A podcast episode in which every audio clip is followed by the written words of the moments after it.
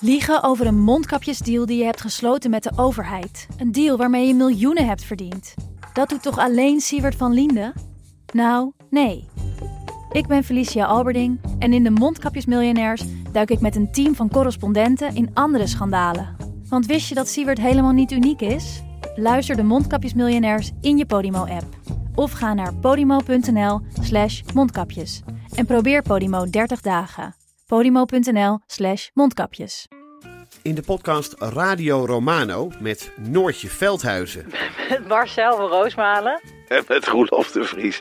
brengen we alle drie elke week een zogenaamde signalering mee. Wat heb jij nou weer bij je? En aan het eind bepalen we wie de winnaar van de week is. Echt een angstcultuur Lege huls die je er bent? Ja, dat gaat eigenlijk altijd onvriendelijk.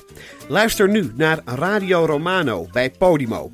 Via podimo.nl slash Radio Romano luister je 30 dagen gratis. Jongens, we zijn echt in een heel heftig gevecht met een autocraat. Het is Poetins war. En we moeten alles inzetten om het die man zo moeilijk mogelijk te maken. Dit is Betrouwbare Bronnen met Jaap Jansen.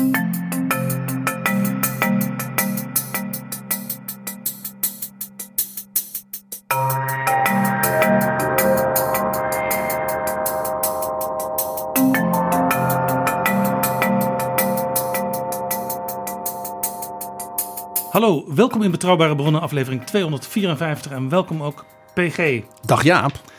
PG, we gaan het hebben over Oekraïne en over de Europese economie. Want we hebben een interessante gast. Iemand die verantwoordelijk is geweest bij de Wereldbank voor de opbouw van de economie van Oekraïne. En hij zat deze week aan tafel met de leiders van Europa, Macron, Scholz, von der Leyen en Michel. Welkom in Betrouwbare Bronnen, Frank Heemskerk. Leuk om hier te zijn als trouwe fan van jullie show.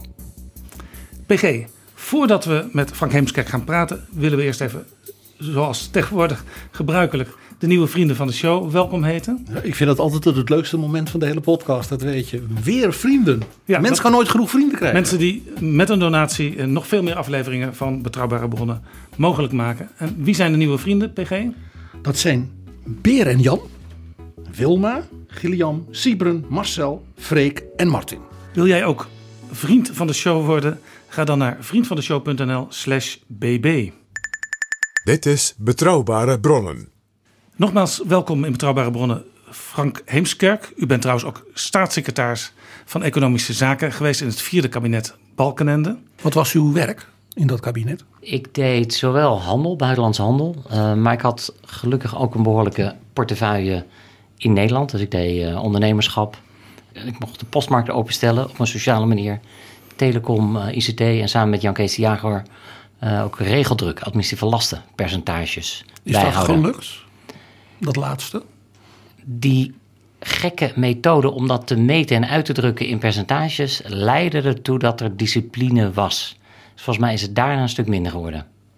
Ik vertelde al in de inleiding, u zat deze week aan tafel, aan de dinertafel met eh, Macron, Scholz, von der Leyen en Michel. En eh, dat deed u als secretaris-generaal van de European Round Table for Industry. Wat is dat? Ja, de European Roundtable is ooit opgericht eh, begin jaren 80. eh, onder andere door Wisse Dekker. en Toen de leider van Philips. Van Philips. en een Per Gillehammer van Volvo. Eh, en dat was omdat zij zagen dat het niet goed ging met Europa. Eh, Europa had werkloosheid. Eh, er werd niet meer geïnvesteerd in Europa. En zij zeiden... Eurosclerose. Eurosclerose. Ze dat. Ja, en zij zeiden: het gaat alleen goed met ons als bedrijf als het goed gaat met Europa. Dus laten wij zorgen dat er weer groei komt, dat er investeringen zijn. En toen hebben ze bijvoorbeeld samen met Delors, die ten tijde toen eh, op het kantoor kwam van de ERT, eh, onder andere het plan geschreven voor de interne markt 1992. Dus dat komt daar vandaan, van de Ja. European Round Table. Onder andere met als idee: jongens, zorg ervoor dat wij economisch sterk worden. Want eh, dat is nodig, zo ook voor die, voor die bedrijven. Maar als mensen gelukkig zijn, een baan hebben, dan consumeren ze, investeren ze, sparen ze, studeren ze. En dat is uiteindelijk een uh, winnend model. Ja. In die tijd deden de Britten natuurlijk ook mee hè, in de roundtable. Nu ook. Wij zijn niet de EU Roundtable voor industrie, we zijn de European Roundtable. We hebben ook leden uit Nestlé, uit uh, Zwitserland. Zwitserland. We hebben Sabanci uit uh, Turkije. We hebben Hydro uit Noorwegen. Dus we zijn echt het Europese economie. Dus Oekraïne zou er ook bij kunnen, een, een vertegenwoordiger? Nou, het bedrijf moet wel onafhankelijk zijn, uh, onafhankelijk van de overheid. Uh, het moet uh, goed bestuurd worden, transparant zijn ook in zijn wijze waarop de uitgaven gedaan worden. Dus geen corruptieschandalen. het moet een omvang hebben van eigenlijk ja, 10, 20, 30 miljard. En we zijn actief op zoek naar bedrijven van die omvang en die status. En de CEO's die moeten het leuk vinden om lid te worden. Ja, want u nodigt mensen op individuele basis uit. Ja, je bent, is een persoonlijk lidmaatschap. Het is wel gekoppeld aan je, aan je functie. Maar je moet of de voorzitter zijn van de Raad van Bestuur of van de Raad van Commissarissen. En er is een gouden regel en die is uh, three strikes and you're out. Als je drie keer achter elkaar de plenaire vergadering mist, dan verlies je lidmaatschap. Je krijgt na twee keer een waarschuwing. En ik weet ook dat ik, begon, ik ben begonnen in 2019. Ik was als waarnemer in 2018 in Berlijn. Dan denk je, ja, wie zal er nou zijn? Maar 90% van alle voorzitters van de Raad van Bestuur, die zijn druk, zijn er gemiddeld. Jacob Wallenberg, de voorzitter van het Wallenberg Investment Vehicle, 27 van de 27 uh, eh, plenaire vergaderingen is die aanwezig uh, geweest. Dus de, de, de kracht is, iedereen komt. Iedereen komt alleen. Je brengt geen medewerkers mee. En dit is een ja, vertrouwde omgeving waarin je ook een aantal twijfels kan uiten, problemen op tafel kan leggen. En uh, ik denk een van de redenen waarom ook Macron en Scholz en Van der Leyen met ons wilden praten, is ze hebben natuurlijk uiteindelijk een gezamenlijk belang. Zorg dat het goed gaat met Europa een andere gouden regel is: je praat niet over je bedrijf. Je praat niet, je lobby niet voor je sector. Je ook niet voor je land? Ook niet voor je land. Je praat ervoor om te kijken hoe, halen we hoe maken we Europa concurrerender. Uh, en omdat dat dus over de sectoren heen gaat. Als uh, Heineken zegt dat 5G, hè, de nieuwe datasystemen voor de telecom, belangrijk zijn om een fabriek te bouwen is natuurlijk veel geloofwaardiger ook dan wanneer dat komt van de telecombedrijven. Ja. Uh, dus, dus, dus die vaak als de gebruikers van energie zeggen wat er aan oplossingen mogelijk zijn voor hernieuwbare energie, ja, dan luisteren de politici. Dus het is, een, het is gewoon een heel ja, interessant gezelschap dat af en toe ook gewoon met elkaar zegt: ja, hey, uh, met wie doe jij nou zaken in China? Ja, dus u weet ook precies, daar wil ik het later graag over hebben, wat nog de obstakels zijn, bijvoorbeeld in uh, het Europa zonder grenzen. We denken allemaal dat het één grote vrije markt is geworden, maar daar schort nog wel het een en ander aan. Maar waar ik nu even benieuwd naar ben, want u, u, u bent dus van die club, daar zitten allerlei leden in die nu direct ook de gevolgen van de sancties tegen Rusland ondervinden. Bijvoorbeeld uw voorzitter is uh, de baas van, van Volvo. Ben van Beurden van Shell Nederland zit erin. Nou, Volvo sluit een hele grote fabriek in Rusland. Shell bouwt nu versneld alle betrokkenheid in Rusland af. Dat lijkt me, lijken me geen beslissingen waar je rustig over slaapt. Nee, dus het was ook een heel spannend, spannende bijeenkomst maandagavond. Hè. De voorzitter van Airbus zei, ja, wij werkten samen met satellieten. Uh, wij hebben bepaalde grondstoffen nodig uit Rusland. De, we hebben eigenlijk twee, in twee rondes met, met, met, met de regeringsleiders gesproken. De tweede ronde die avond ging over, ja, wat is er nou precies aan de hand met die sancties? En hoe, hoe als we Rusland eh, afsluiten, hoe raakt ons dat? Maar vooral ook, hoe gaan we daar op langere termijn mee om? En uh, het antwoord was, één, wij steunen volop de moeilijke maatregelen die jullie nemen. De 14 aanwezigen en de voorzitter, Karl-Henrik Solberg, zijn namens iedereen... wij hebben diep respect en ontzettende waardering en bewondering... voor de moeilijke beslissingen die jullie nemen. Dit is oorlog. Uh, dit is niet economie nu. Uh, we steunen jullie. Ja, Twee is, we willen ook laten zien wat zijn de gevolgen. En de gevolgen op korte termijn van het isoleren van Rusland of het eventueel sluiten van een fabriek. Hij zei, weet je, wij maakten daar kabels. Nou, die gaan we waarschijnlijk nu in Servië laten maken. We komen er wel overheen. We, we lopen omzet mis, komen we ook wel overheen. Want uh, uiteindelijk is dit bijvoorbeeld minder dan de klap die we kregen rondom COVID. Covid was zwaarder? Vele malen zwaarder. Dus Covid zonder de fabrieken stil wereldwijd. Waren de toeleveranciers, was iedereen op zoek. Weet je, Covid was totale paniek. En verlamming ook, hè, vooral. Ja, dus ik, eh, tijdens COVID in maart eh, 2020 belde Ursula van der Leyen met mijn voorzitter en die zei: Wat is er in godsnaam aan de hand? En sindsdien hebben we eigenlijk met haar een gesprek, vrij regelmatig, over eh, wat zien de grote bedrijven in de wereld gebeuren. Eh, op China, op Amerika, op digitalisering, op vergroening. Hè? Ehm, eh, maar eh, dit is kleiner qua impact op korte termijn eh, dan COVID. De Russische economie is natuurlijk de wereldwijde economie ook niet zo groot. Dat mag, kan niet vaak genoeg worden onderstrepen. Jaap, zoals een PG, daar ga je weer. Poetin, het is allemaal heel groot. En Siberië is ook heel groot. Hij heeft raketten. Maar het BBP van Rusland is Italië. zo groot als Spanje en Ja. de Benelux. Ja, En de Benelux, dat zijn wij met z'n nou, 27, 28 miljoen. En hij heeft er 140. Ja. Waar, waar, waar raakt de Europese industrie wel in problemen? Ja, wat wat, precies, want wat het- gaan we missen? De tweede orde effecten die zijn wel heftig. Hè, we zijn bijvoorbeeld in Oekraïne is, en, en Rusland maken graan. Nou, dat wordt zeker nu niet gezaaid. Eh, er zijn een aantal cruciale eh, specifieke grondstoffen. Ook belangrijk voor batterijen, voor vliegtuigen. Waarvoor we afhankelijk zijn voor eh, Rusland. Eh, bepaald materiaal waarmee de riols eh, gereinigd worden. Weet je? Dus ze hebben een aantal hele specifieke grondstoffen. Maar bijvoorbeeld ook het gas. Rusland heeft Europa minder nodig voor de verkoop van hun gas.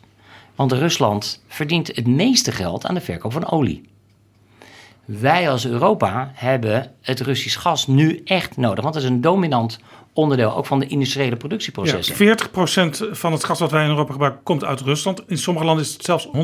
Ja, Moldavië is het 100% en in Italië is het ook eh, heel Baltische, hoog. Baltische staten. ook. Ja, dus dat koppel je niet zomaar eventjes af. Dit is iets waar wij direct pijn lijden, waar de Russen het nog wel even kunnen, kunnen uitzingen. Ja, en het doel van sancties, en wat de, de economische oorlog die we aan het voeren zijn nu met Rusland.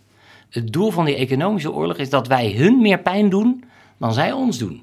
Wij moeten natuurlijk geen sancties gaan ontwikkelen waarmee we vooral onszelf ongelooflijk veel pijn doen. We moeten zorgen dat Rusland, dat er in Rusland onrust, onvrede en pijn ontstaat. En hopelijk leidt dat tot, eh, tot inzicht in de top eh, van, van, van Rusland. Nou, Dus die aankondiging van president Biden. Van, dat hij zei, we gaan die mannen rond Poetin hun grote bootjes, hun privévliegtuigjes, hun paleisjes langs de kust en hier en daar.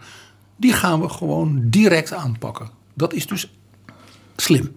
Dat is slim. Dus het is de kliek, eh, de corrupte kliek rondom Poetin. Het is het liefst ook Poetin zelf, die een kleptocraat is. ja, naar verluidt heeft hij 200 miljard op internationale rekeningen staan. Ja, ik was bij eh Hans Koning verantwoordelijk voor Rusland. Ja, dat deed u na uw 2011. Ja. staatssecretariaat. En Ja. voordat u naar de Wereldbank ging. Ja, was ik daar de CFO. eh en deze koning is een eh, ingenieursadviesbureau. wer- werkt wereldwijd voor, eh, doet hele grote mooie dingen op het terrein van water en energie en, en, en, en havens. En ik had toen het boek gelezen van Masha Gessen. Poetin, de man zonder gezicht, The Man Without a Face. En ik weet nog, ik zei jongens, eh, ik denk dat dit boek klopt. Dit is een heel gevaarlijke man. Wij gaan alleen nog maar werken voor Europese multinationals in Rusland. We gaan niet meer voor lokale Russische bedrijven werken. En ik weet nog dat de Raad van Commissarissen mij aankeek van... nou Frank, overdrijf je niet een beetje. Tikkeltje te wild, amiga. Eh, dus weet je, we hebben natuurlijk heel lang de signalen gezien. U werd net niet naar Siberië gestuurd. nee, de, ehm, maar om, eh, om terug te komen op eh, Rusland en de, de sancties. Op korte termijn kunnen we het aan. Op lange termijn gaan we natuurlijk het wel echt voelen. Ehm, en was het gesprek ook maandagavond van ja, eh, hoe kunnen we dan zorgen dat we snel toegang hebben tot andere satellietsamenwerkingsverbanden?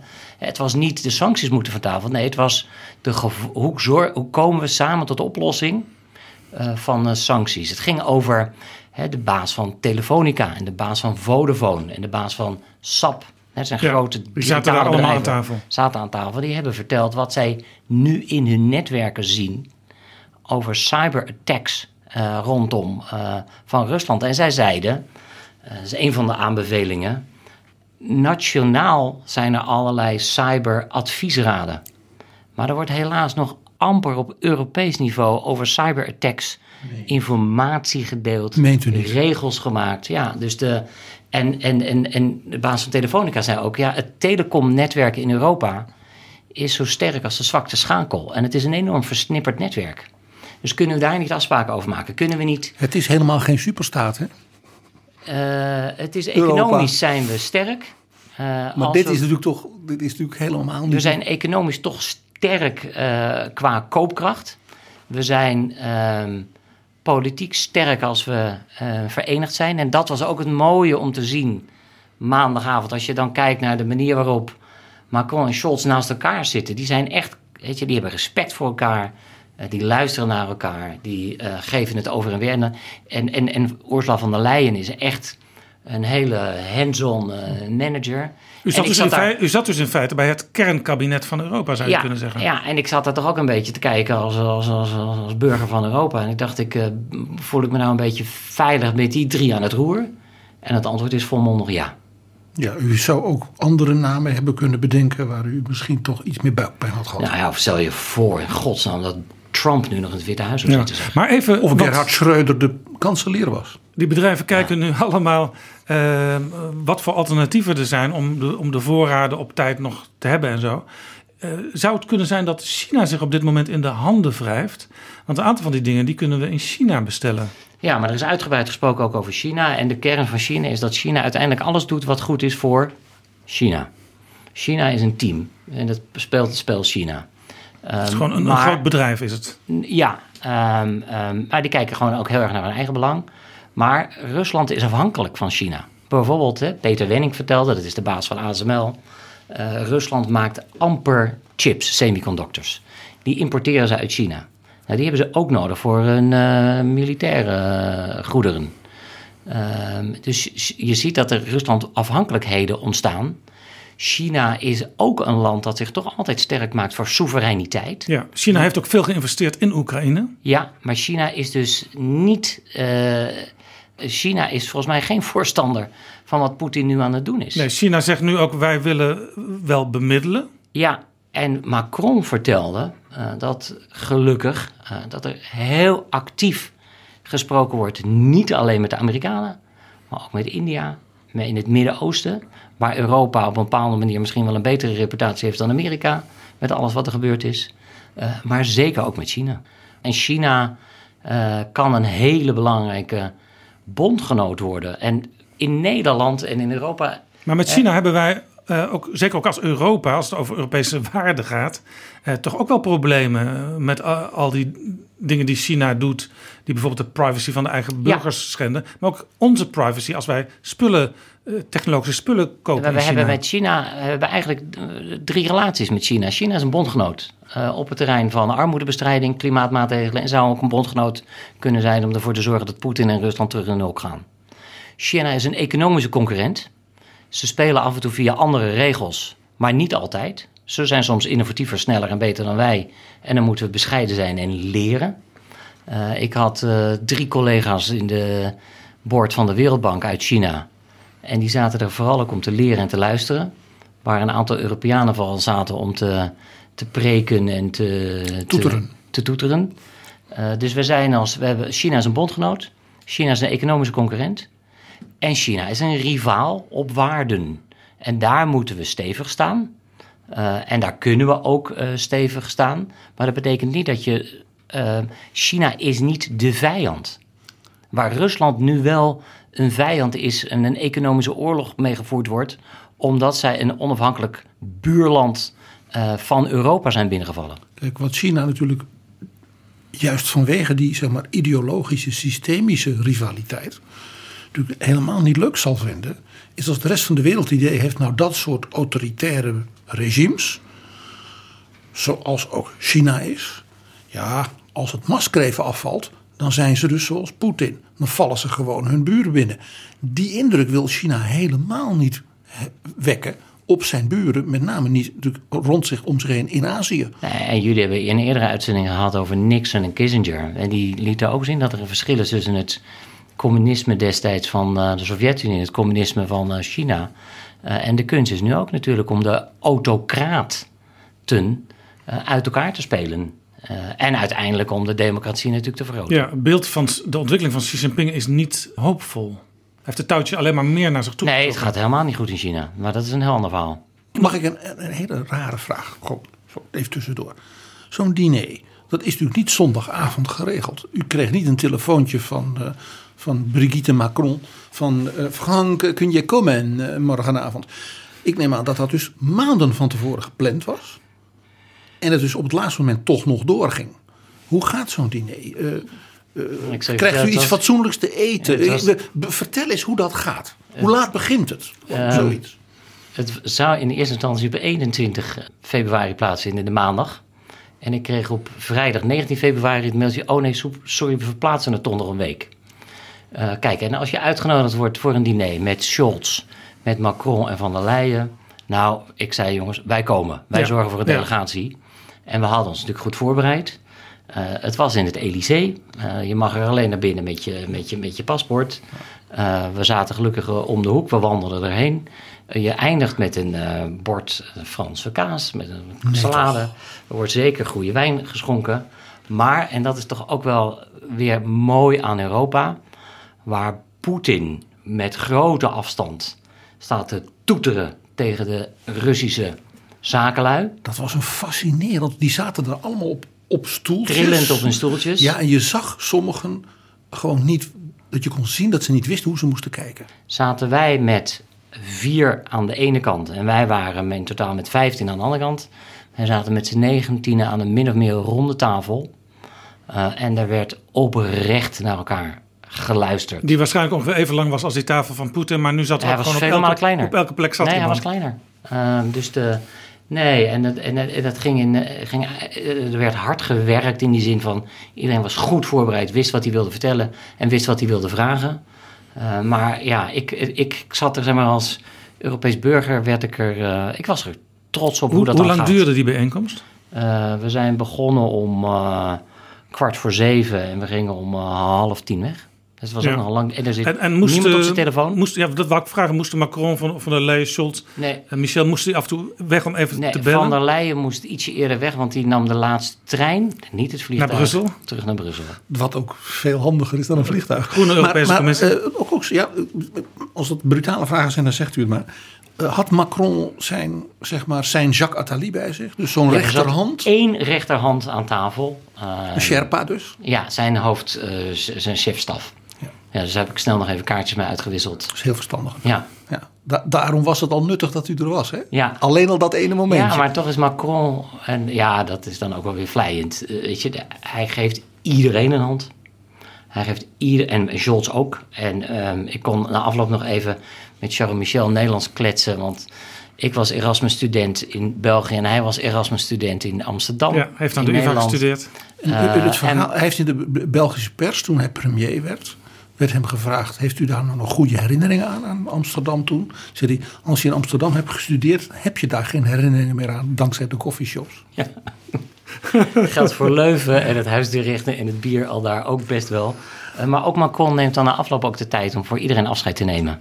Uh, en zegt, uh, meneer Heemskerk, weet u nog dat we dit afgesproken hebben als vervolgpunt? Ik zei ja, uh, we, zijn er, we gaan er volop mee aan de slag. Oh ja, dus hij, hij bevestigde ook nog een stukje huiswerk. Ja. Nou, hij zat er, ik was van alle, alle, allen onder de indruk. Ja, u zei alle... Is Scholz echt zo saai? Uh, Scholz is net als uh, Angela Merkel bedachtzaam. Uh, en volgens mij is dat een. Uh, en Scholz luistert. En volgens mij is dat. Uh, voor zeker voor politici is dat een hele goede eigenschap. Ja, u zei iedereen is ervan bewust dat die sancties dat die nu noodzakelijk zijn. Dat is dus heel zeg maar, rationeel gedacht. Maar op zo'n bijeenkomst kan me ook voorstellen dat, dat mensen soms even emotioneel worden. Want Europa zit nu toch, ja, staat nu toch erbij en kijkt ernaar. Terwijl de Russen Oekraïne binnenvallen. Ja, maar de emoties zijn eerlijk gezegd niet over de sancties. Uh, de emo ik ben zelf, ik ben in uh, Lviv geweest, ik ben in Odessa geweest. Ik ben, ik deed natuurlijk Oekraïne bij de Wereldbank. Ik ben in Tsjernobyl geweest. Ik ben vele in Kiev geweest. Ik heb daar oud-collega's en die hebben daar ouders. En weet je, het is vreselijk. En iedereen heeft medewerkers uh, in Rusland, medewerkers in Oekraïne. Iedereen is enorm uh, begaan daar. De Russen zijn niet de kwaaie pieren. De Russen is een prachtig volk. Uh, het is het regime. Nou, toen ik in, toen ik in 2014 zat ik bij de Wereldbank. Toen viel, ja, toen is de Krim afgescheiden en overgenomen. En mijn Oekraïense collega, de deur naast ons zat de Russische bewindvoerder. Ja, u, u zat gewoon allemaal bij elkaar op de gang. Ja, en die liep daar langs. Ja, en die zei dan gedag. En ik vroeg aan uh, Roman, uh, mijn Oekraïense collega, ik zei, vind je dat niet moeilijk? En hij zei, ja Frank, maar je moet echt een verschil maken tussen Rusland en Russen en tussen Poetin en tussen je collega. Ja, toch weet de gemiddelde Rus eigenlijk alleen wat hij op de staatstelevisie de hele dag ziet. Gelukkig heb je daar ook wel weer nuttige social media. Maar um, ik weet ook dat een andere Russische collega van de Wereldbank, uh, die was toen de revolutie van dignity noemden ze het, in Maidan was. De, 2014. Mijn, 2014 had mijn Russische collega heel moeilijk kunnen doen. En die had dingen kunnen tegenhouden. De Wereldbank was toen een van de eerste die een lening gaf aan dat nieuwe regime. En dat nieuwe regime voldeed volgens de regelen van de Wereldbank. Er zijn heel wat regels vanwege alle coups in Afrika. Ja, die zijn heel streng. Ja, maar wij hebben eigenlijk de regels opgerekt en hebben heel snel lening gegeven. Hij heeft dat niet tegengehouden. Hij was een half jaar later was hij zijn baan kwijt. Hij kon niet terug naar Moskou. En hij was een maand daarna kwam hij bij mij, want wij hadden een vacature voor een secretaresse. Hij zei, zou mijn vrouw alsjeblieft voor jou kunnen gaan werken? Ik heb nergens meer om toe te gaan. En dan realiseer je ook wat een ongelofelijke luxe het is. Ik mocht, hè, Jeroen Dijsselbloem als minister van Financiën, ach, ik kon zeggen wat ik wilde. En als ik, uh, uh, als ik meerdere keren in Nederlandse kranten gezegd had, dit kabinet deugt niks, ze maken er een potje van, dan hadden ze op een gegeven moment gezegd, Heemskerk, ga jij eens wat anders doen. Maar dan vind je wel weer een baan. Uh, hij was alles kwijt. Uh, en hij kan ook niet meer terug naar Moskou.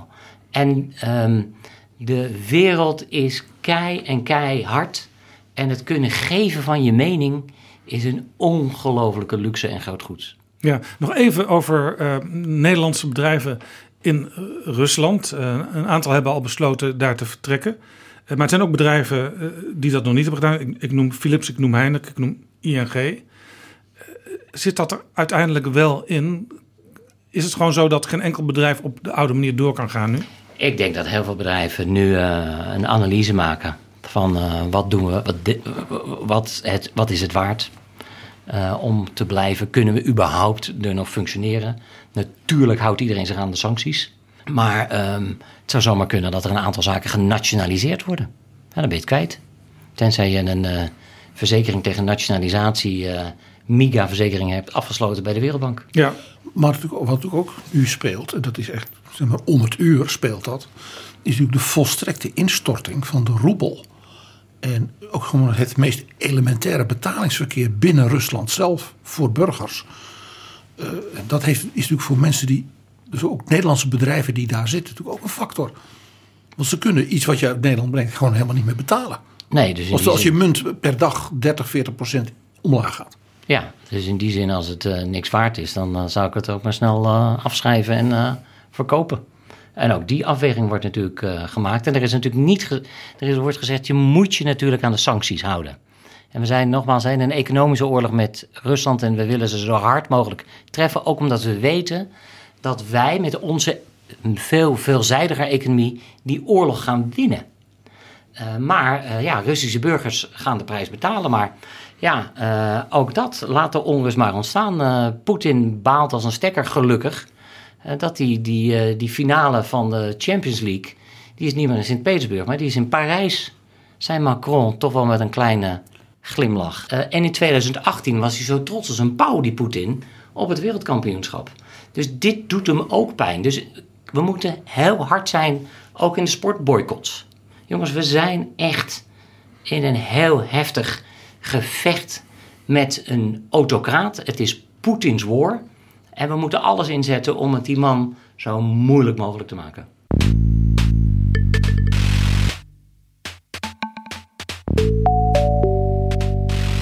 Dit was een diner in Parijs deze week. U was ooit bij een heel ander diner. In een vorig leven als staatssecretaris van Economische Zaken. U was met Jan-Peter Balkenende in november 2007 in het Kremlin met Nederlandse CEO's. En u dineerde ook daar uh, samen met Balkenende met Vladimir Poetin. Ja. Hoe was dat? Hoe ging dat? Ja, en Lavrov zat al aan tafel. Uh, en, maar die zit er zijn hele leven al, heb je het idee, hè? Ja, en de minister van Financiën. En ik ben ooit in de Universiteit van Amsterdam afgestudeerd op shocktherapie bij Michael Elman. En dus ik had nog daar een heel verhaal over. En hij, hè, dat, dat misschien het Westen iets te veel. Uh, shocktherapie had toegepast. Shocktherapie had toegepast. En toen zei hij van nee, want dat, dat hadden we nodig. Dus dat was de verkeerde zin om het gesprek mee te beginnen.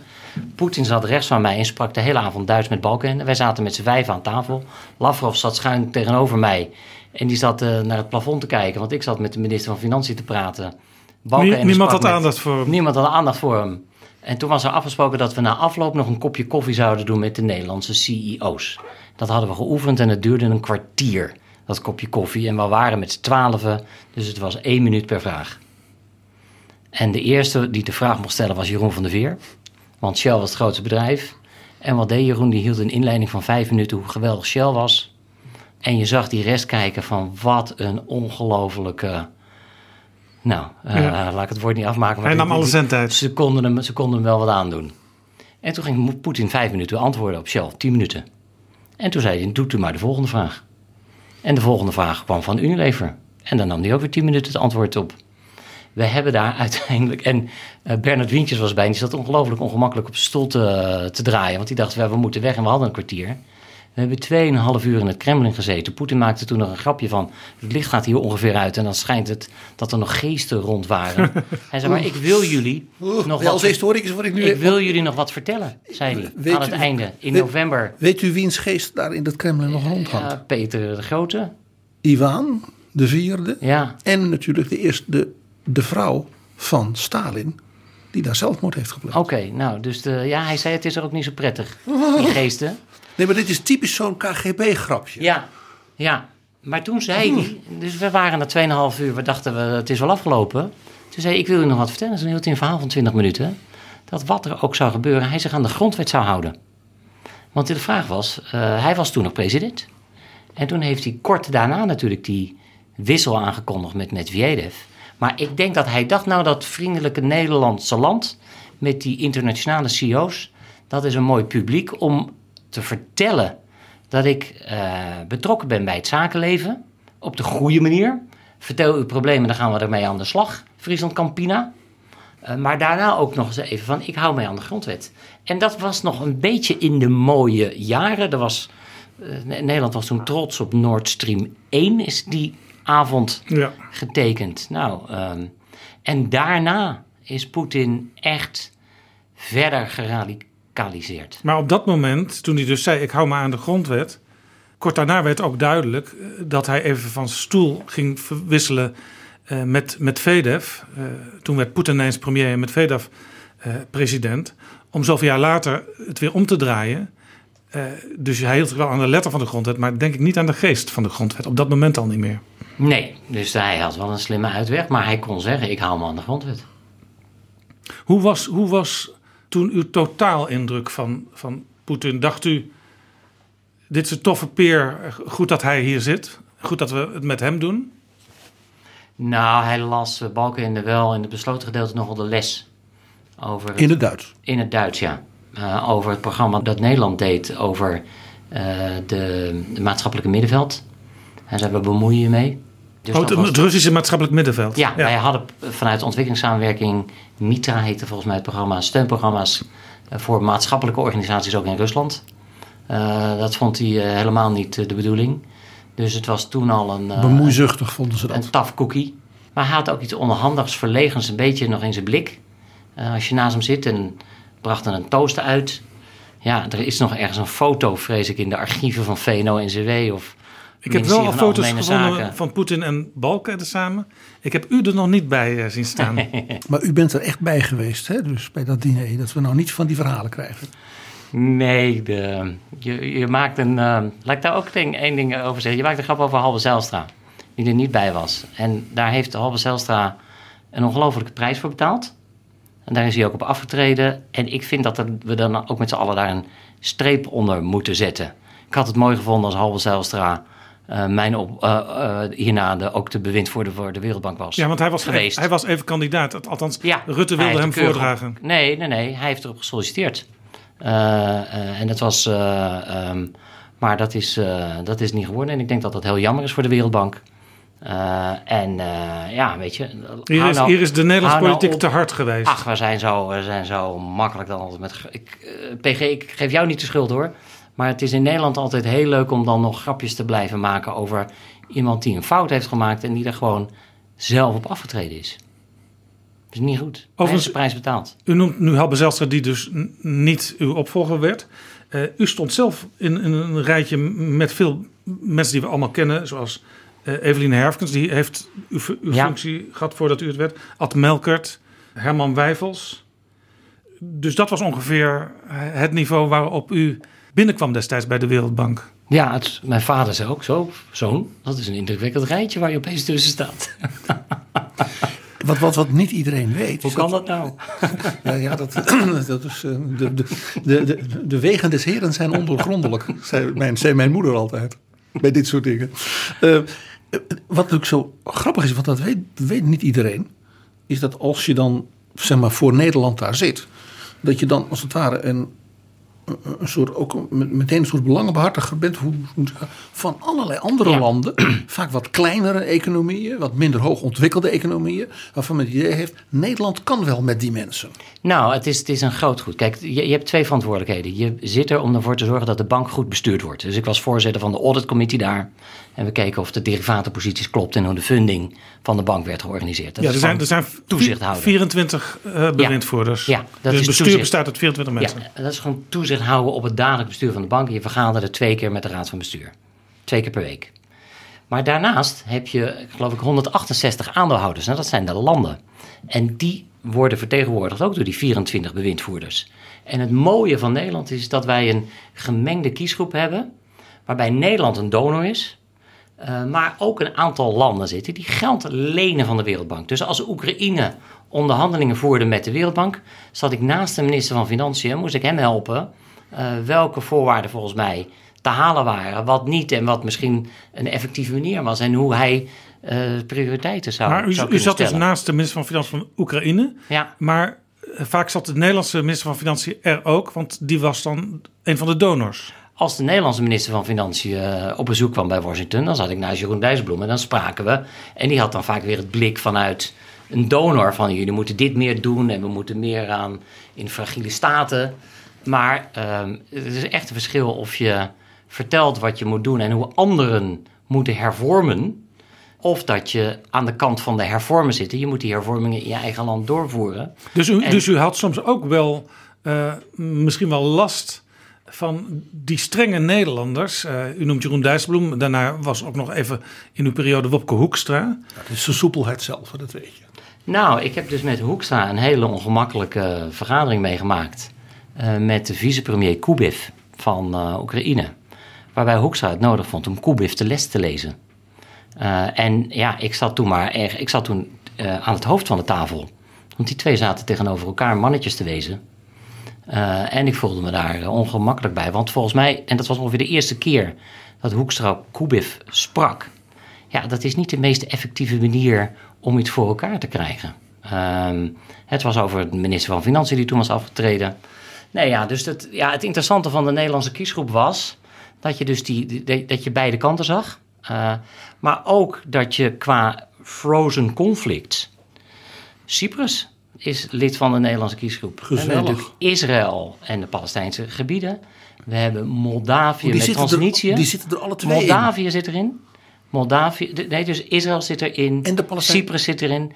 Palestijnse gebieden zijn geen lid van de Wereldbank, want het, zijn geen, het is formeel geen land bij de. Verenigde Naties. Ja. Eh, maar als De Palestijnse entiteit. maar dat, ja, maar Moldavië met Transnistrië, eh, Georgië met Abhazie. Eh, ehm, nee, dus er waren de, de Oekraïne met Krim, Azerbeidzjan met Azerbeidzjan met Nagorno-Karabakh. Eh, dus Armenië zat bij de Nederlandse kiesgroep. Dus ik was een optelsom- expert Optelsom van, van- van, van, van, toestanden. van fragiele en frozen conflicts. Ja, ja. En, en toen u begon bij de Wereldbank, zat eh, daar in Oekraïne nog eh, president Yanukovych. Ja, Die via die opstand op het eh, Ma- Maidanplein, het onafhankelijkheidsplein, uiteindelijk de vlucht nam eh, in 2014 naar Rusland. Toen kwam er een overgangsregering. Dus u heeft dat, dat hele sleutelmoment voor dat land meegemaakt. De vrouw van mijn Oekraïense collega had een appartement. En die zat nog, die zat, zijn, zijn vrouw en hun zoon zat nog in Oekraïne, bij, ongeveer aan het Maidanplein. Ik zei, je moet er nu naartoe en ga erop halen.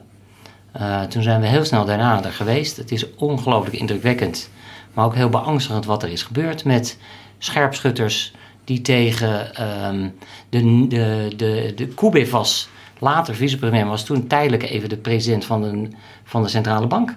En dat was een soort uitvalsplek uh, voor verzet.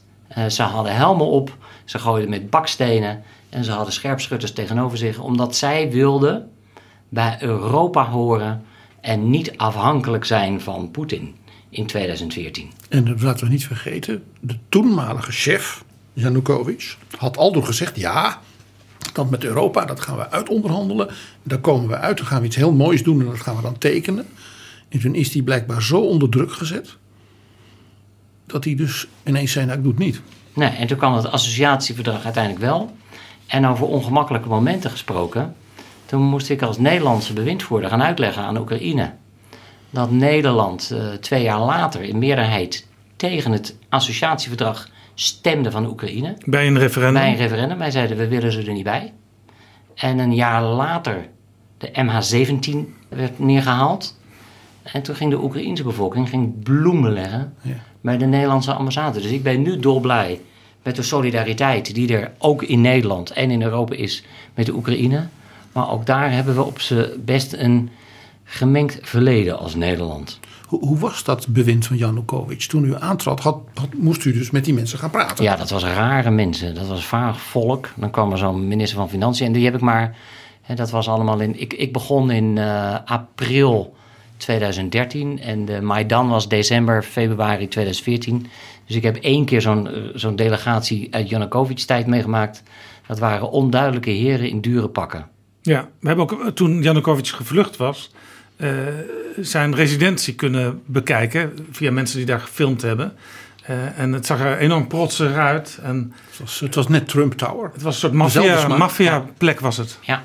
Ja. En hij had, ook zijn, hij had ook een eigen artus, hè? een soort dierentuin met zeldzame ja. dieren die je eigenlijk helemaal niet mocht hebben. Nee, maar goed, het mooie is dat er daarna zijn er heldendaden verricht. Ja, maar het punt was, de, de, de aanleiding, of een van de aanleidingen voor Maidan-protest was dat Janukovic uiteindelijk niet koos voor samenwerking met uh, het Internationaal Monetair Fonds. Ik moet misschien even zeggen, IMF ja. en Wereldbank hebben verschillende rollen. Maar staan ook heel vaak uh, zij aan zij in allerlei vergaderingen. Uw collega toen was Menno Snel. Uh, die hield zich ook bezig met Oekraïne. Latere staatssecretaris van, van, van Fiscale Zaken. En er werden dus allerlei dingen besproken. En, en, en er waren natuurlijk voorwaarden ja. voor Oekraïne, voor de, voor de regering Janukovic. En die heeft op een gegeven moment gezegd: Nou, ik kies eigenlijk liever voor Rusland, want dan kan er toch iets makkelijker mee dealen. Ja, en hè, ik maakte met Menno Snel altijd de grap, uh, hij was de bad guy, ik was de good cop. Zei dat hij was de brandweer en wij de, de, de wederopbouw. Maar IMF heeft vaak strenge programma's, want er staat een land met zijn rug tegen de muur. En heeft ter plekke diviezen nodig, want het heeft geen toegang meer tot de kapitaalmarkten. De Wereldbank probeert daarna te kijken van hoe kunnen we instituties versterken, onderwijs versterken, landbouw, eh, productiviteit verbeteren. Zodat dat niet nog een keer gebeurt. Ja, uh, en ik denk, en dat is misschien toch dan een, een beetje hoop voor Rusland. Junakovic is ook onderuit gegaan omdat er een ongelooflijke corruptie was. Omdat er armoede was. En uiteindelijk komt er een moment, en het kan helaas soms heel erg lang duren, maar komt er een moment dat een bevolking het niet meer pikt. Een andere les van de Wereldbank, en die is ook een beetje cynisch, dat is de echte verandering in een land moet van binnenuit komen. Je kunt het dus van buitenaf aantrekkelijk maken om dingen te veranderen met leningen en steun. Je kunt druk uitoefenen via uh, economische maatregelen of tegen sancties. Maar het daadwerkelijk veranderen van een land komt uiteindelijk van binnenuit. En dat is natuurlijk in Oekraïne ook gebeurd. Dat is in Oekraïne wel gebeurd, ja. Uh, hoe, hoe, kijkt u naar de periode van uh, Petro Poroshenko? Die dus na Janukovic ja, kwam. De chocolade producent. Ja, dat was de, de, de baas van een enorme snoepjesfabriek. Ja. Hè? De- Iedereen in Oost-Europa Heeft eh, die heeft, snoepjes. heeft repen van Poroshenko gegeten Het is een indrukwekkende man, ook qua postuur. En hij was nu onlangs ook weer in beeld, eh, omdat hij ging laten zien hè, hoe de geweren werden eh, uitgedeeld. Ja. Ja, Hij, hij, steunt, heeft- hij steunt ook de regering die er nu Ja. zit. Nou ja, ik denk het land stond er bij zijn vertrek beter voor dan bij, toen hij begon. En het mooie is, hij heeft de verkiezingen verloren en hij is opgestapt.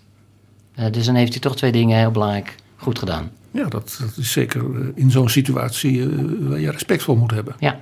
Hoe, hoe was het economisch beleid? Hoe, hoe keek u daarna vanuit de Wereldbank? Nou ja, het was natuurlijk, het glas was eh, op zijn best eh, half vol. Eh, maar er zijn hele zware veranderingen doorgevoerd in het bankwezen. Er is geprobeerd om de landbouwgrond wat toegankelijker te maken voor nog wat meer privaat bezit, waardoor de productiviteit omhoog zou kunnen gaan. Is die landbouw dus nog een beetje Sovjetachtig? Nou, het is een heel complex systeem waarbij privé-eigenaren nu het verliezen aan een aantal grote bedrijven. Maar ze zijn als de dood dat als ze de landbouwgrond echt zeg maar privatiseren, dat het totaal in buitenlandse handen komt. En dat het op een oneigenlijke manier eh, verkocht wordt. Maar er zat bijvoorbeeld ook een hele dappere, er was een hele dappere president van de centrale bank. Eh, die was daar hele heftige eh, hervormingen door aan het voeren. En die heeft een bank onteigend van zo'n oligarch. En zij vond op een gegeven moment een pop in haar parkeergarage. Eh, en, eh, eh, en zij zei, weet je, en ja, dat was als dreigement. En ze, ik vroeg wel eens aan haar, hoe kunnen we je verder nog helpen? En ze zei, nou, bijvoorbeeld door ervoor te zorgen dat al dat geld dat verdwijnt via Oostenrijk en via Letland was het volgens mij, zet daar nou eens die sluizen dicht. Maar dan gaf, helaas gaf Europa had nogal een vinger naar Oekraïne, je moet corruptie bestrijden. Eh, maar keek ten aanzien van de geldstromen te veel weg. Dus wat wij nu doen als Europa, eh, namelijk eh, bijvoorbeeld dat SWIFT afsluiten voor Rusland, dat doen we nu heel relatief snel. Ja, Eh, we hadden toen dat soort maatregelen op kleinere schaal. te, we hebben te weinig gedaan. situaties ook moeten We hebben in de jaren te weinig gedaan aan eh, fraudebestrijding en eh, belastingontwijking. Ja, dat, dat is gewoon de, onszelf, Europa, Ja. Europese Unielanden ja, te we hadden veel meer kunnen doen. Ja, Nou ja, van Wenen weten we natuurlijk al eeuwen eh, eh, dat dat altijd een warme band had met eh, zeg maar de zeer vermogenden in Oost-Europa en zeker ook in Rusland en dergelijke. Dus dat, ja, dat is een beetje heel vreemd. maar als het al eeuwen zo is, betekent het niet dat het al eeuwen goed is. Nee, maar dan is het een soort ingesleten patroon. Ja, dus, maar dat moeten we veranderen. Poetin kwam al op de trouwerij moet- van de minister van Ja, Buitenlandse Zaken nou, van moet- Wenen. Maar we moeten dus niet meten met twee maten. Op dit moment willen de Wereldbank en het IMF samen hulp bieden. Er wordt gewerkt aan een pakket van 4,4 miljard dollar, denk ik, aan hulp. Nee, dat is geen hulp. Dat is een lening. En die moet worden terugbetaald. Maar goed, ze zitten te springen om... eh, eh, het is denk ik voor Oekraïne moeilijk om eh, nu op de kapitaalmarkten te komen. Ja, het is Dus het is sowieso moeilijk om nu over leningen te praten als je gewoon ja, wel wat anders aan je hoofd hebt. Ja, en de leningen van de IMF zijn meestal heel erg duur, met hoge rentes. Want dat geeft ook een incentive om het snel terug te betalen, zodat je niet te lang afhankelijk bent van de IMF. Dus er zitten ook een aantal rare prikkels natuurlijk, of ja, slimme economische prikkels in het systeem. Maar het is heel goed dat ook nu IMF en Wereldbank heel snel reageren om dit regime met Zelensky, die een heldendaden eh verricht, eh, te ondersteunen. Ja. Maar wat kunnen organisaties als de Wereldbank nu daadwerkelijk doen? Want eh, ze zijn in oorlog. En eh, misschien als je er geld naartoe brengt, wordt het volgende week wel door de Russen ingenomen. Ja, maar dan, desalniettemin, die discussie speelt ook rondom Afghanistan. Je kunt toch nog als Wereldbank via dan toch weer de maatschappelijke middenveld of via het Rode Kruis of via humanitaire organisaties kun je wat doen zodat je aan de ene kant keihard die regering treft en de oligarchen en dat je aan de andere kant wel zorgt dat bijvoorbeeld iemand die, eh, die, dat, de, dat de verpleegkundigen in het ziekenhuis en de leraren die nog wel wat doen voor kinderen op school nog wel een salaris krijgen. Het gaat dus over dat soort hele basic dingen. Ja, de, je wil ook, eh, je- je, wil ook als er oorlogsgebieden zijn of als er vluchtelingen zijn, weet je, laten we nou alsjeblieft zorgen dat die kinderen bijvoorbeeld wel enige vorm van onderwijs blijven krijgen, zodat je niet een verloren generatie hebt. Maar goed, het is in Oekraïne zijn we nu een week in oorlog, maar in sommige landen is het natuurlijk eh, jarenlang ellende en schrijnend. U zegt nou, we hebben nu een week een soort nieuwe fase in de wereldgeschiedenis. Zeker de Europese geschiedenis. U zat daar aan tafel in het Elysée. Dat was vast allemaal keurig uh, aangekleed. Uh, waar staan we over een jaar? Ja, er, er zijn wat scenario's. Eén scenario is dat, um, dat je een soort frozen conflict weer krijgt. Hè? Net zoals Georgië of Nagorno-Karabakh, ja. maar dan bij Lviv. En dan rondom uh, de grens. Um, dat is niet zo waarschijnlijk. Want Poetin is echt anders geworden en geradicaliseerd. Een ander scenario is. Uh, is dat ook het idee van iedereen die u de afgelopen week sprak? Ja, ik, ik, ik noem maar even vijf. Uh, een ander scenario is dat je zegt dat uh, Rusland in elkaar stort. En dat er een verandering komt. En dat wellicht er een nieuw regime komt in Rusland. En dan krijgen we als Europa een hele andere rol. Dan moeten we misschien wel met een Marshallplan 3.0 komen. Dat is natuurlijk het meest optimistische scenario. Een terug, derde, terugkeer voor de periode Yeltsin. Ja, derde scenario is dat Poetin lijkt te winnen en dat er een soort marionettenregime komt. Uh, en lang en een bezetting van Oekraïne. Het verhaal gaat dat, dat Janukovic uh, al klaar staat om terug ja, te keren. Dus dat is scenario drie. Die woont al wordt... in het paleis van Lukashenko in Minsk. De, ook als, ik zeg bijna als het is zelfs een gewoon hele slechte ja, opera. Mijn, mijn, mijn, mijn collega uit de Oekraïne, die ik twee weken geleden nog in Washington zei, die zei: We gaan allemaal doorvechten. Dit is niet Kabul. Uh, we hebben allemaal, uh, we, we, we, gaan in het verzet. Dus scenario 3 is als het bezet wordt, dan is een bezettingsmacht en verzet en heel veel onrust. Scenario 4 uh, is dat het een wereldoorlog wordt. Waarbij Poetin verder escaleert. Volgens sommigen, Fiona Hill Europa, is het al zover. Europa en Amerika, nou daar moet je natuurlijk helemaal niet aan denken. en scenario 5 is dat er een lokaal gevecht blij, gaande blijft langdurig. Nou, ik, het wereldoorlogsscenario moet ik niet aan denken. Uh, het kleine conflict, denk ik, ik denk niet dat Poetin zich snel terugtrekt. De regime change hopen we allemaal op, maar dat zie ik ook morgen niet gebeuren. Dus ik vermoed dat we over een jaar nog in een situatie zitten van sancties uh, en heel veel gedoe. Uh, en ik hoop van harte dat Zelensky dan nog de president is van Oekraïne. Maar ik weet het niet. Ik weet wel dat de prijs voor Nederland en voor Europa hoog is. Ik weet zeker dat de prijs voor Rusland en de Russische bevolking, het Russische regime, nog veel hoger is. En dat uiteindelijk we het daarom gaan winnen en dat Poetin zijn hand overspeeld heeft. Maar ik hoop uh, dat het uh, snel gebeurt. Ik vrees dat het langer gaat duren. Nog even die vraag. Uh, Poetin is geradicaliseerd. U heeft hem toen ontmoet. Uh, Macron en Scholz die zijn uh, los van elkaar uh, kort voordat de oorlog begon nog bij Poetin in het Kremlin geweest. Poetin heeft ze eigenlijk gewoon voor het lapje gehouden. Hè? Want hij zei, er valt nog steeds te praten. En één of twee dagen later viel die Oekraïne binnen. Ja, maar draait om. Als je de mogelijkheid om te gaan praten hebt, vind ik dat je verplicht bent om te gaan. Dus ik vind het goed dat ze zijn gegaan. En het is heel triest dat het niet tot resultaat heeft geleid. Maar is wat u zei, hij is als het ware dus in de loop der jaren geradicaliseerd. Was dat ook zeg maar de, de impressie die dan een Macron en een Scholz hadden meegenomen ja, mijn maandagavond indruk, Mijn indruk, ik kan natuurlijk niet al te veel citeren, maar mijn indruk was dat dat wel hun indruk was.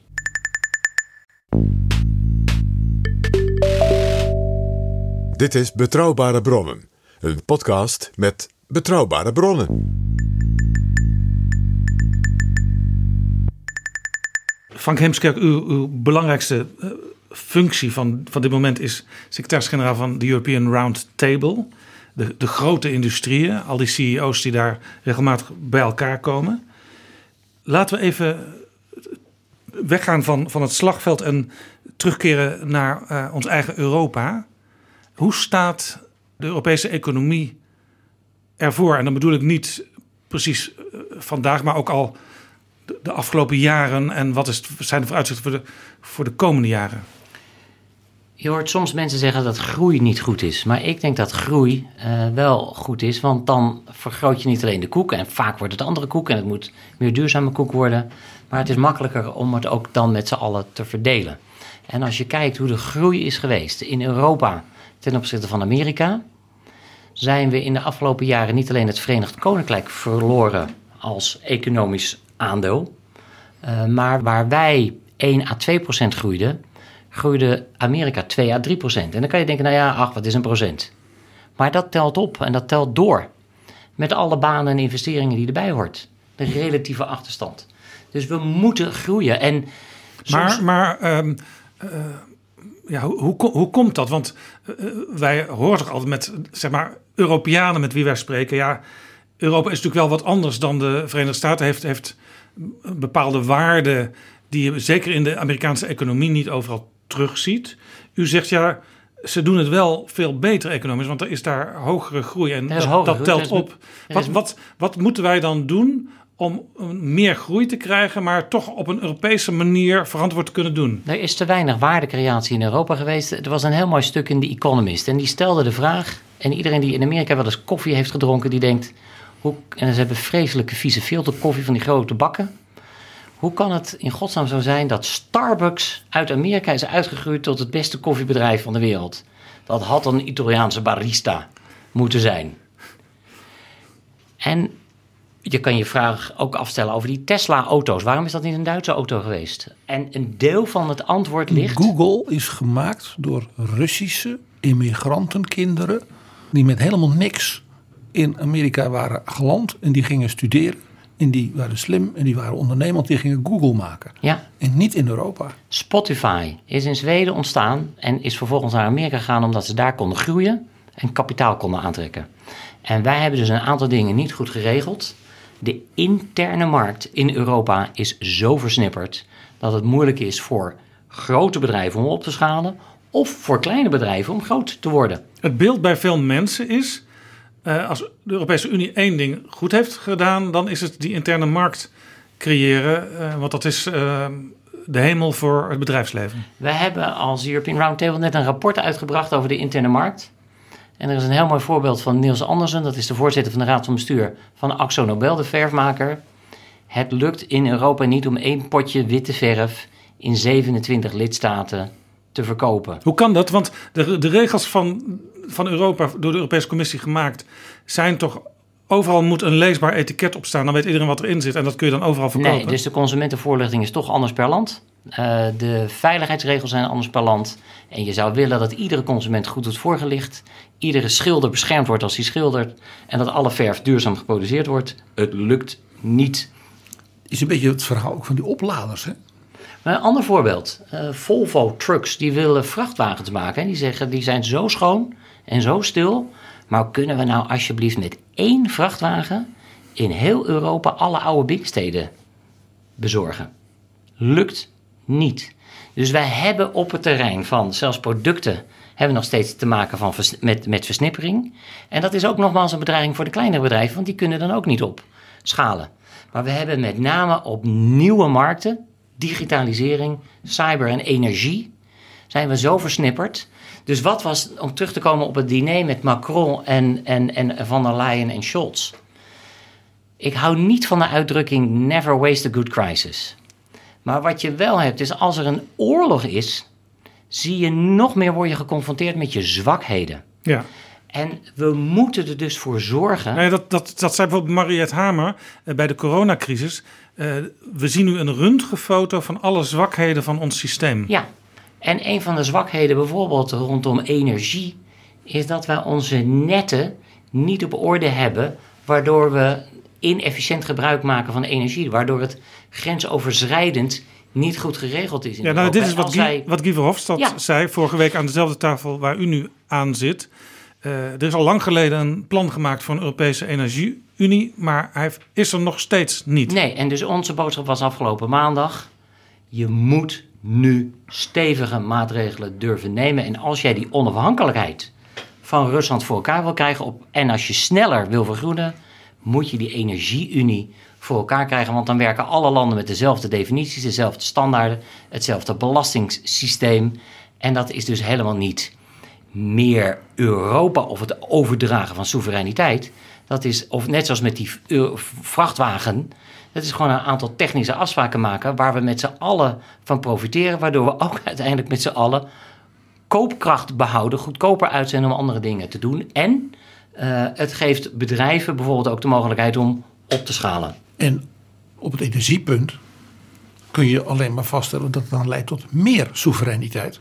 Omdat je dan als land met je broeders en zusters in de Europese Unie gezamenlijk soevereiner bent ten opzichte van bijvoorbeeld Poetin. Nou ja. Of bijvoorbeeld uh, Arabische sheiks. De, de, meeste oorlogen zijn gevoerd over een tekort aan energie. En zijn ook geëindigd uh, met een tekort aan uh, energie en over grondstoffen. En wij hebben het in Europa niet voor, goed voor elkaar om, om onze leveringszekerheid en afhankelijkheid te vergroten. De Europese Commissie die, is bezig met plannen voor meer strategische autonomie van Europa. Want we hebben zeker ook in de coronaperiode gezien dat we al heel snel tekort aan bepaalde dingen hebben. Uh, nou zijn uw bedrijven, die, die zijn vaak uh, op globale schaal ja. aan het werken. Uh, dus binnen die bedrijven, ja, die halen hun spullen overal vandaan. Ja. hoe kijkt u dan naar dat idee van Europa om strategisch ja. autonoom dus te We hebben daar een rapport over uitgebracht en we hebben met hoofdletters en onderstreept het woordje open strategische autonomie uh, benadrukt. Het mag dus geen codewoord voor protectionisme zijn. Precies. Want, want dat hoor je van hier en daar wel eens bijvoorbeeld vanuit de Franse invalshoek. Ja, maar dan maken Nederlanders, uh, maar ook anderen soms weer een karikatuur van de Franse positie. Het feit dat Frankrijk iets voorstelt, ga nou maar eens inhoudelijk in op te voorstellen. En ook dat hebben we maandag uitgebreid besproken. Philips had die beademingsapparatuur. Die componenten kwamen geloof ik uit 40 landen die nodig waren voor de corona als je een semiconductor, een chip maakt, eer die af is, is die 60 landsgrenzen overgegaan. Ja. Ik zat in een ver verleden bij het ministerie van Economische Zaken. Nou, ik, ik draag de overheid een warm hart toe. Ik weet zeker dat de overheden geen enkele toegevoegde waarde hebben in het managen van die hele ingewikkelde wereldwijde toeleveringsketens. De overheid is daar van nul waarde. Dat is zo ingewikkeld. En die bedrijven zijn nu al bezig om te kijken waar ze andere zaken kunnen inkopen. Wat je wel van de bedrijven mag. Dus je moet zorgen dat die wereldwijde ketens in stand blijven. Vervolgens zullen die wereldwijde ketens zullen wel veranderen. Gelukkig bijvoorbeeld omdat klimaatvervuiling een prijs krijgt, zullen dingen er weer lokaler worden. Omdat China niet meer zo idioot goedkoop was dat je daar moest produceren. U zegt moest. Weer... Dus, dus het uh, was bijna het gevoel bij uh, topmensen van bedrijven... wij moeten naar China, ook al hadden we er misschien zelf in eerste instantie niet aan gedacht.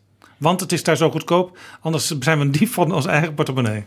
We zijn niet alleen een dief van onze eigen portemonnee. Uh, onze klanten gaan, zijn een dief van hun portemonnee. Dus ze gaan niet meer bij ons kopen, dus wij zijn out of business.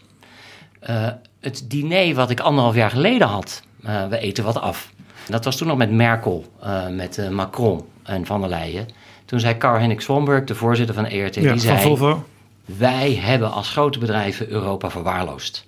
Wij waren zo bezig met het globalisering... dat wij dachten, het zit wel goed in Europa. Jullie, als politieke leiders, hadden ook nogal wat op je bord.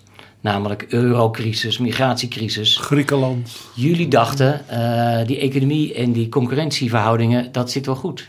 Jullie kunnen het je niet meer permitteren dat wij niet concurrerend zijn. Wij kunnen het niet meer permitteren om Europa te verwaarlozen. We moeten samen optrekken om ervoor te zorgen, ala in de jaren 80 met Delors, dat Europa innovatief en concurrerend blijft. Want dan hebben mensen een baan, hebben hun kinderen een baan uh, en, een, en, een, en een toekomst. Ja, en dan nou, komt die groei waar u zorg over had ja, ook misschien weer wat beter naar voren. Nou, die wereldwijde ketens, die worden iedere dag veranderd.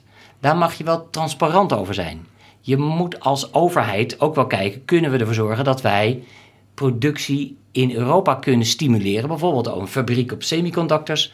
Die bouw je niet 1, 2, 3. Je moet zorgen dat er een ecosysteem met universiteiten en studenten en ondernemers en start-ups uh, ontstaat. Daar kan je wel op sturen. Daar moet je industriepolitiek uh, uh, op doen. Maar dat is een hele nieuwe manier van denken over industriepolitiek. Als je ja. zegt, industriepolitiek betekent, dan heb ik een heleboel hele goede MBO'ers nodig. En heel veel meisjes die techniek leuk vinden. En ik heb hele artistiek, creatieve eh, mensen van kunstopleiding nodig. En universiteiten. Dat heb ik allemaal nodig. Ik sprak allemaal industriepolitiek. Ik sprak de hoogste ambtenaar uh, op uh, ondernemerschap op het ministerie van Economische Zaken. En die zei, ik doe aan industriepolitiek.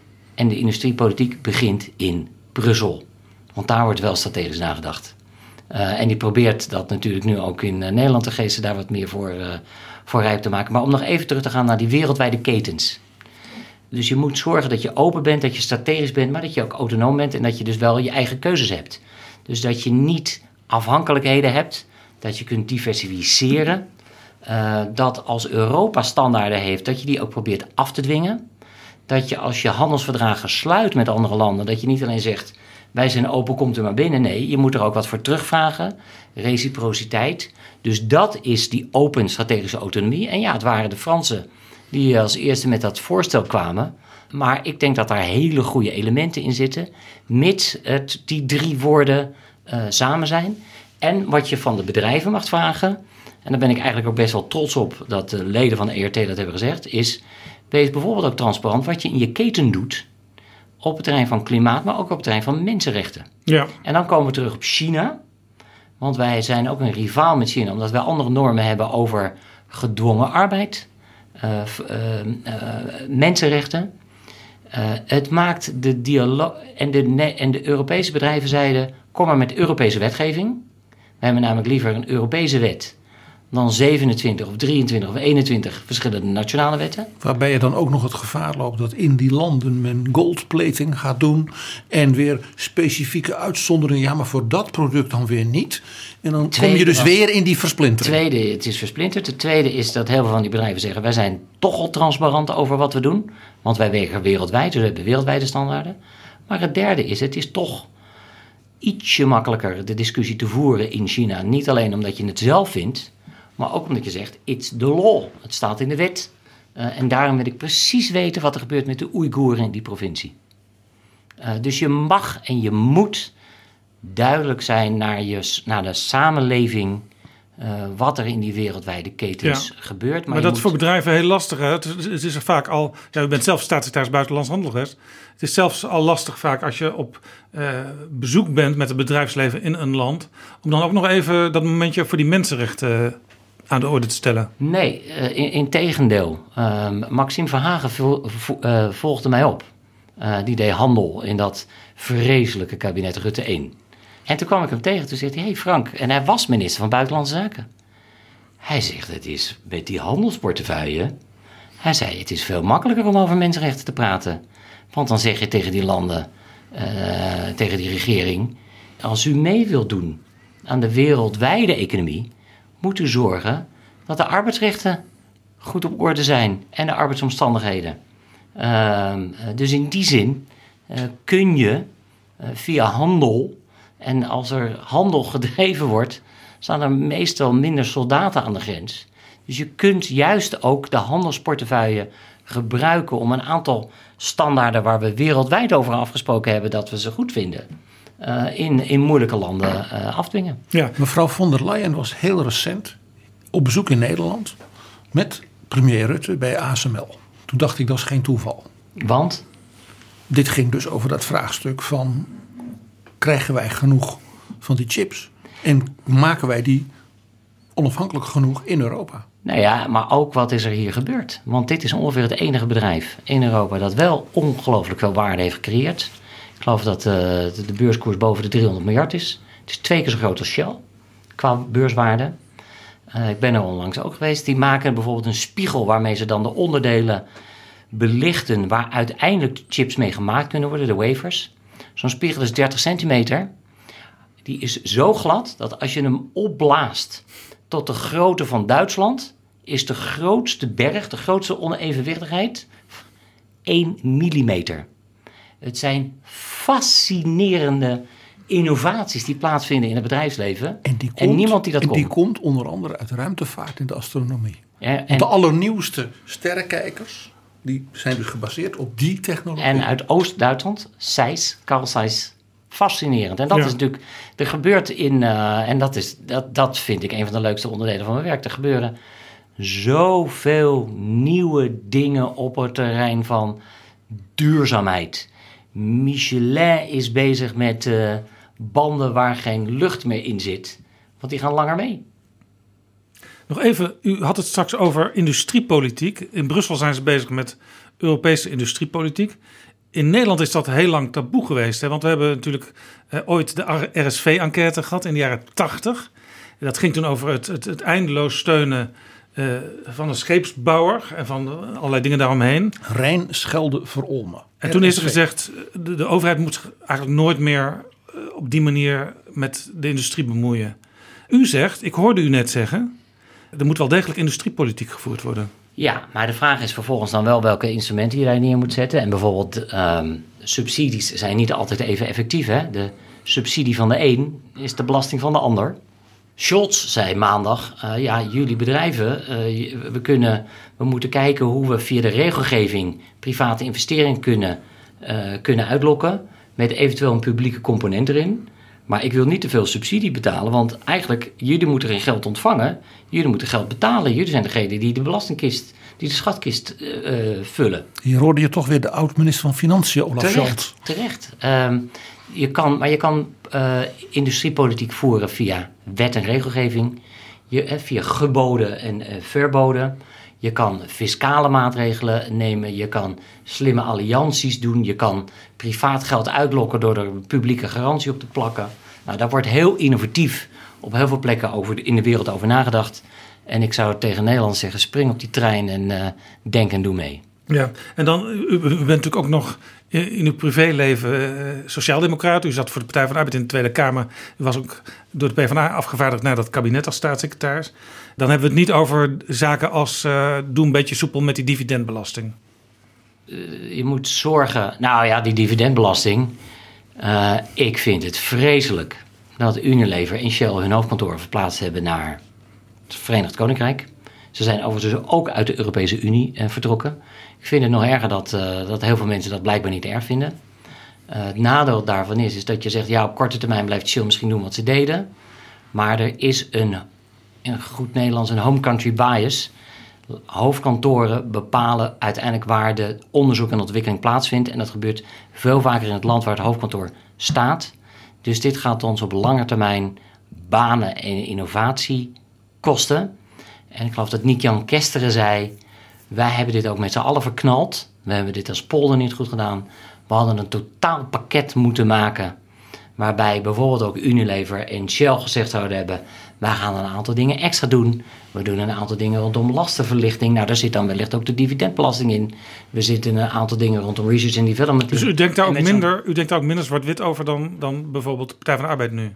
Ja, kijk, wat je zag is dat het uiteindelijk werd het een, uh, een, soort rode lap op de stier waar iedereen uh, uh, op afging.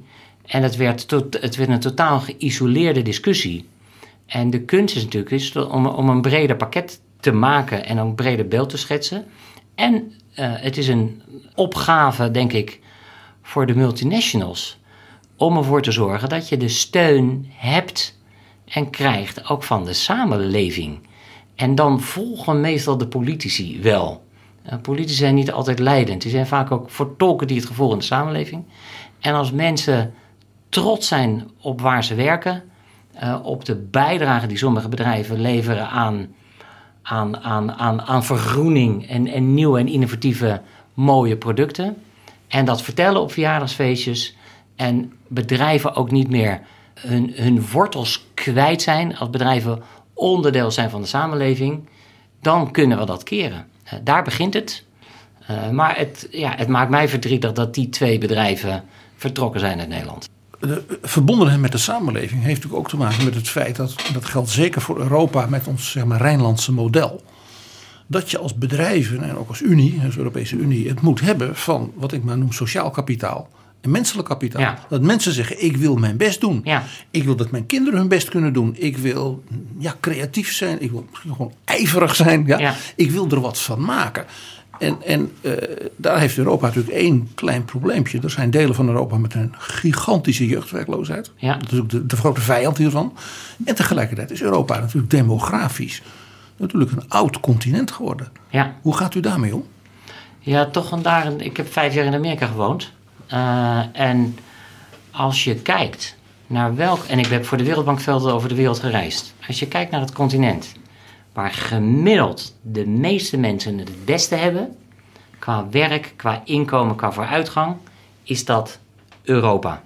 En de kunst is natuurlijk om dat zo te houden. Je hebt natuurlijk topuniversiteiten in, uh, in, uh, in, in Amerika. En als je heel rijk bent, zijn er plaatsen in Azië waar je ook heel prettig kan wonen. Maar gemiddeld doen we het echt het beste in Europa.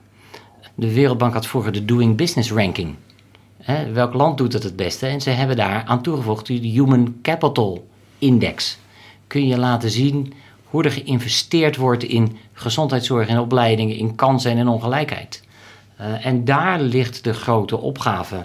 En ik ben heel blij dat dat gelukkig in Nederland weer wel hoger op de politieke agenda staat. Ik kan mij nog herinneren dat die roundtable, waar u dan de secretaris-generaal van bent.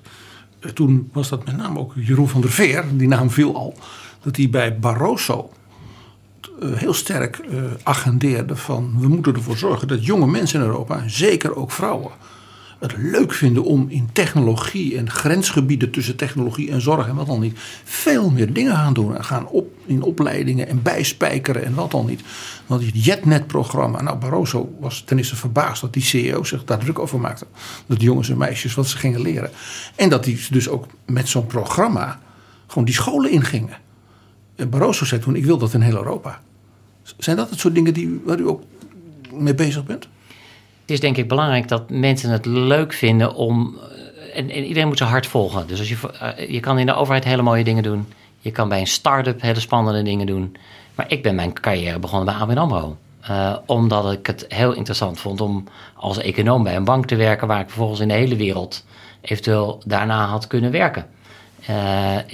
Iedereen vond het in mijn tijd als econo- afgestudeerde econoom interessant om bij een multinational te gaan werken. Want je kreeg een mooie opleiding en je kon eventueel een internationale carrière doen. Dus ook in die zin is het interessant als er eh, mogelijkheden zijn eh, om, je, dat je niet alleen naar het ministerie van Buitenlandse Zaken hoeft als je, als je de wereld eh, over wil als, als, als werkgever. Maar wat je ziet is dat die bedrijven die investeren veel in hun medewerkers. Een van de dingen die wij nu onlangs gestart zijn, is dat we hebben laten zien, en we noemden dat Reskilling for Europe. Er is een ongelofelijke uitdaging met de vergroening en met de, met de digitalisering. Om ervoor te zorgen dat iedereen mee kan komen in die samenleving. Ook Nou, qua, qua kennis qua en opleidingsniveau. kennis. Ja, Ja, ja. Nou, die grote bedrijven die zorgen wel voor hun eigen mensen. Eh, maar wij hebben de arbeidsmarktkennis. Wat is de baan van de toekomst? En welke vaardigheden heb je nodig? Zijn we nu aan het openstellen, ook voor de niet-werknemers van die multinationals. We zijn drie pilots gestart in Portugal, Spanje en in Zweden. En eh, ik hoop dat eh, meer landen daaraan eh, aan mee gaan doen, omdat dat uiteindelijk een methodologie is om ja, iedereen klaar te maken voor de uitdagingen voor de toekomst. En heel, heel veel mensen zoals ik gaan met ongelooflijk veel plezier naar hun werk. En werk is leuk. Maar bij het leven lang ontwikkelen plan wat Nederland nu moet gaan maken, Ja. zou als daar eh, men moet zeggen van eh, leuk voor eh, Zweden en Portugal, maar dit moet ook in Nederland. Ja, en het is gewoon interessant om te horen waar een bedrijf als Siemens denkt.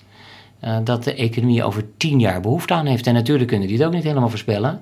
Maar soms wel net iets beter dan, ehm, dan een gemeentelijke ambtenaar eh, die, een, eh, die de opleidingsinstituut eh, moet vormgeven. We gaan naar het eind van het gesprek. U geeft ook les aan de Universiteit Leiden. In welk vak?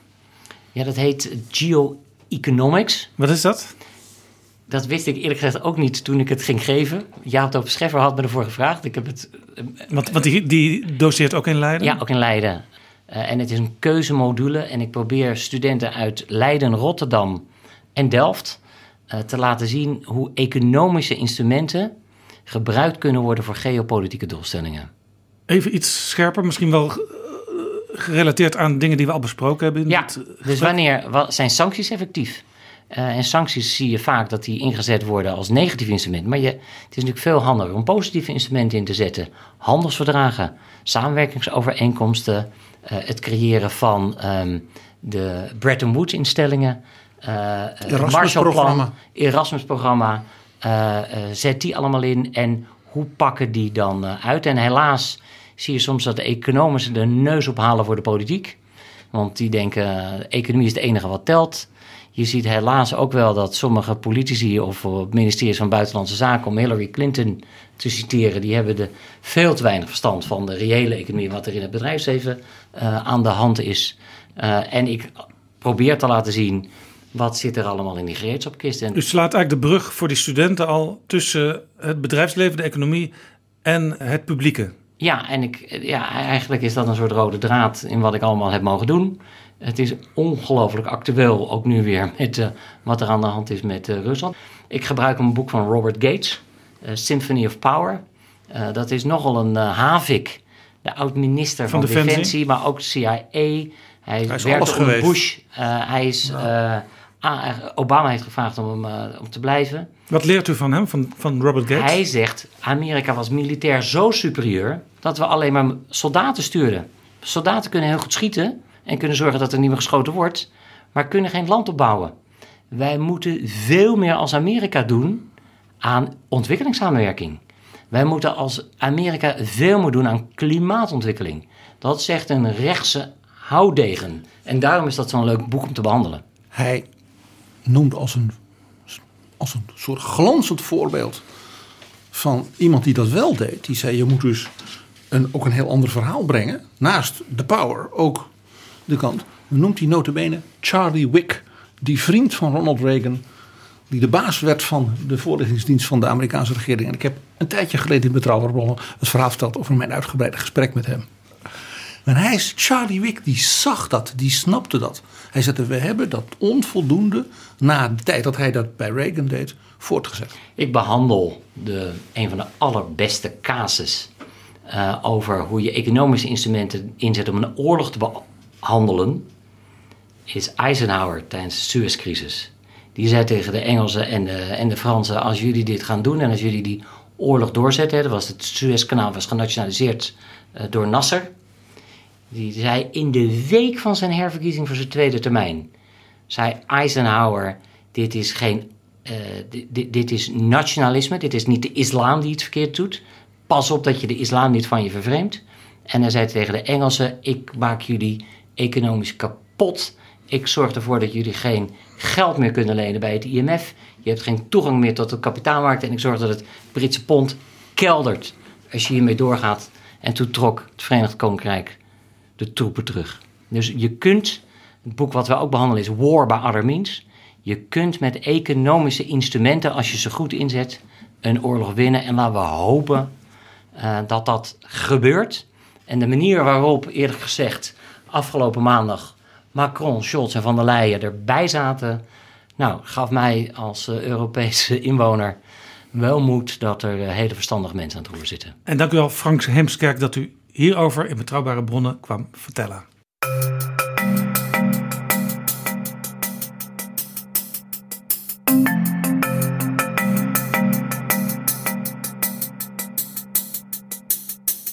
Zo, dit was Betrouwbare Bronnen aflevering 254. Deze aflevering is mede mogelijk gemaakt door de Europese Unie en door de vrienden van de show. NPG, we hebben een tijdje geleden aan de vrienden van de show gevraagd of zij suggesties wilden geven voor wie of wat er op de nieuwe Europese bankbiljetten moet komen te staan. Eh, Frank Strolenberg die heeft daar een gedachte over. Ja, want de reacties blijven binnenstromen, dus uh, kom vooral. Frank Strolenberg die zei: Ik vind het mooi natuurlijk mensen of beroemde gebouwen of zo. Maar waar krijgt het Europese leven nou vorm en inhoud? Zit hij in de ontmoeting? En dat gebeurt op plekken. Hij zegt: Eigenlijk moeten er allemaal pleintjes met een café en een kerkje op die biljetten komen. En toen dacht ik: Dat is een geweldig idee. Maar dan zou je bijvoorbeeld zeggen: Het kerkje en het plein in Maastricht. En in Schengen en in Dublin. En niet, eens, niet eens die hele bekende pleinen, zou ik maar zeggen. Maar van die plekken waar men in Europa nou, met elkaar... Pleinen, wel echt geen nep dingen zoals die bruggen nu, die er nu op staan. Geen Disney-pleinen. Maar plekken waar je zegt van ja, daar in die stad of in dat dorp heeft men Europa gemaakt. En dat pleintje, dat zetten we erop. Ja, dankjewel Frank Strolenberg voor die suggestie. Misschien toch nog even aan Frank Heemskerk. Als we nieuwe Europese bankbiljetten krijgen. De president van de Europese Centraal Bank heeft al gevraagd aan de burgers van wat moeten we daar opzetten. Heeft u daar nog gedachten bij? Nou, inderdaad, een tafel op een plein. Met, uh, gevuld met uh, een goed glas en een maaltijd. Uh, dat is bijvoorbeeld ook wat je in Amerika mist. Daar zijn geen leuke terrassen. Die zijn, dat is wat Europa is. De cultuur en het gesprek. Nogmaals dank Frank Heemskerk en dank ook vriend Frank Strolenberg. Tot volgende keer. Betrouwbare bronnen wordt gemaakt door Jaap Jansen in samenwerking met dag en nacht.nl.